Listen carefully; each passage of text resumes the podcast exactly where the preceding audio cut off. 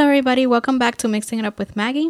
This third season, I wanted to continue talking about culture, health, politics, and everything in between. I like starting off this season now during Hispanic Heritage Month. I produced something really cool last year. I, I did a podcast series, a storytelling series that combined not only different Latin American cultures, but also Halloween. So I did this series called Scary Stories from Latin America. And I want to say it's one of my favorites. It's not my favorite series that I have produced for audio. This year, I wanted to do something a little different and I wanted to tell more real stories. So, for the next few episodes, we will hear from four amazing Latinos that immigrated to this country for various reasons at various different points of their life. We will hear their stories of struggle and triumphs on this Spanish series, Soy un inmigrante. Hola a todos y bienvenido a Mixing It Up with Maggie. Este episodio será transmitido en español. Ahora escucharemos nuestra última historia con Aura Fontaine.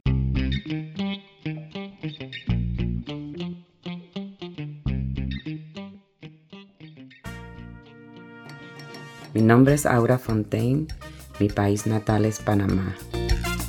Llegué a este país llena de ilusiones porque mi papá me llenó la cabeza de maravillas que iba a encontrar en, en Nueva York. Trabajos muy buenos y la vida era mucho más bonita que en Panamá. En mi país los trabajos eran muy duros de encontrar y también el pago muy poco. So, venía yo con la ilusión de encontrar lo más bello aquí. Al principio estaba muy contenta porque todos los lugares que visité fueron muy bonitos. Fui a la Estatua de la Libertad, al Rockefeller Center, al Empire State Building, y todo estaba tan lindo. Lo más bonito de todo fue la nieve, porque como en Panamá nunca se vio la nieve, todo eso tan blanco, parecía que yo estaba en el paraíso de las maravillas. Pero todo fue y cambió. Tenía que aprender el idioma, el inglés, porque vine sin saber el inglés, y tratar de conseguir trabajo. Y mi papá no era una persona muy que te apoyó, me apoyó mucho porque él estaba trabajando. No lo culpo porque él estaba trabajando, pero yo extrañaba mucho, mucho a mi mamá y a mi familia maternal. No fue tan, tan difícil, pero fue difícil para mí. Eh, yo vine con dos de mis hermanos y entonces yo fui como la mamá para ellos. Eh, eso también fue muy difícil porque cuando eh, recién encontré trabajo, tuve que venía del trabajo directamente a cocinar, a hacer de todo y entonces ni dormía, hasta un día casi hago un fuego porque me, me senté cocinando y después los bomberos me despertaron. Pero todo eso ha sido en el, en el camino de la enseñanza de cómo se pasa aquí en los Estados Unidos. Una de las cosas que extraño de mi país es las navidades, las fiestas en realidad. Eh, todas las fiestas, porque las fiestas se hacen allá y es un sentido de comunidad. Todo el, vecindario se reúne y, y, parece como si fuera mejor que un, lo que llaman aquí un black party. Una de las cosas que entonces que yo todavía mantengo aquí es de cenar a las 12 de la noche, el día de Navidad y de Año Nuevo. Y también comer 12 eh, uvas y sacar las semillas porque esa era una costumbre que teníamos en casa y mi abuelita decía después usted cuenta las semillas y ese es el número que va usted a ganar.